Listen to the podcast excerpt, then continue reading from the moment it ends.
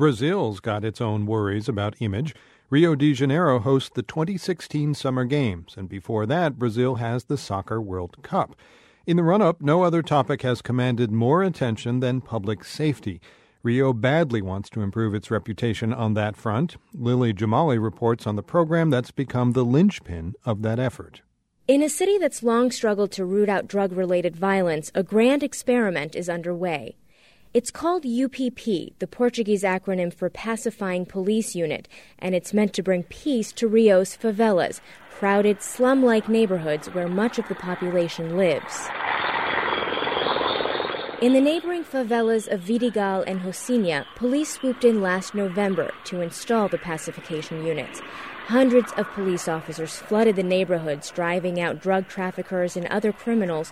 Then they set up permanent community police patrols. At one entrance of Vidigal, lights flash from the top of a police car as four UPP officers get ready for their afternoon patrol. Moments in, Officer Felipe Jesus points out a pocked concrete wall, signs of a time when bullets flew wild. Battles for territorial control by drug gangs and shootouts with police were once the norm here, as in so many of Rio's favelas. Officer Jesus is one of hundreds of UPP officers now stationed in Vidigal. They're a new, friendlier face for Rio police, who have long been viewed with suspicion and mistrust by city residents. In what amounts to an acknowledgement that they can't win the war on drugs, Rio's UPP officers are focused instead on getting arms off the streets, as Officer Jesus explains at a formerly violent street corner. Here's where there were a lot of confrontations. This was a point that was considered critical, an active spot to sell drugs. Now, if they're selling, we encourage them to move on. But the main focus is the weapons. The UPPs seem to be working. Violent crime has fallen in the 23 Rio neighborhoods that now have UPPs. Homicide rates have fallen to near zero in UPP communities. This in a city with a murder rate 5 times as high as New York City. Shopkeeper Raimundo Villar de Oliveira says Vidigal has been transformed. This is a new moment. This is the first time we have police here, and really the first time we can really say we have security.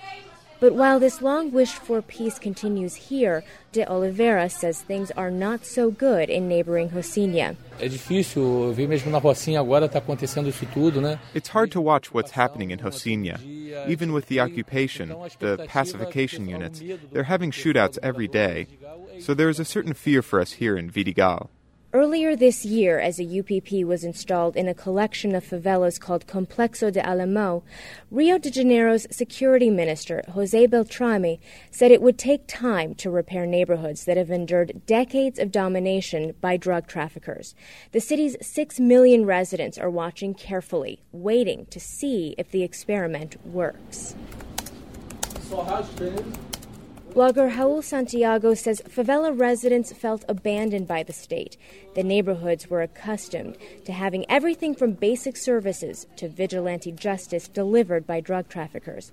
But Santiago said the real-time reports, photos, and video residents sent to him as the UPP was installed showed an unprecedented approach, and he hopes social media will ensure it stays that way. The fact that the police are entering calmly is something that we had not seen before, because it was a time of war. So we highlight this new way of behaving, and we stay on top of it in case there is police abuse, so we have resources to prove what has happened. But there's a curious downside to the UPP presence. As drug traffickers have been squeezed out, the order they once brutally enforced has faded too. Violent crime might be dropping, but community activist Hinata Trajano says petty crime is booming. We all knew they would beat us and even execute people, so no one robbed. And so people sort of had a restriction to not rob.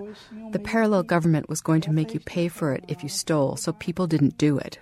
And Rio law enforcement's notorious corruption is still around, too. UPP officers, even high-ranking ones, have been caught taking bribes. One commander was even imprisoned for trafficking drugs in a UPP community. Reports of brutality, rape, torture, and executions by UPP officers have also recently surfaced. Officials have taken very public steps to root out bad apples, but long-standing distrust of law enforcement is a major barrier to the UPP program's success. While this isn't Rio's first public safety experiment, public security expert Ignacio Cano says this one could be the first program that will actually work. This is our biggest chance ever to have a real transformation. We don't know whether we're going to make it. We never had such a good chance, and I doubt we will have another chance like this in the near future. His faith comes in part from the funding Rio has committed to pay for the UPPs at least through the 2016 Olympics. Those who support the UPP program hope to see it last well beyond the time when the last Olympians head home in 2016. For The World, I'm Lily Jamali in Rio de Janeiro. Visualize Rio's Olympic preparations. We have video of those affected from each of the three favelas we just heard about, all on an interactive map. That's at theworld.org.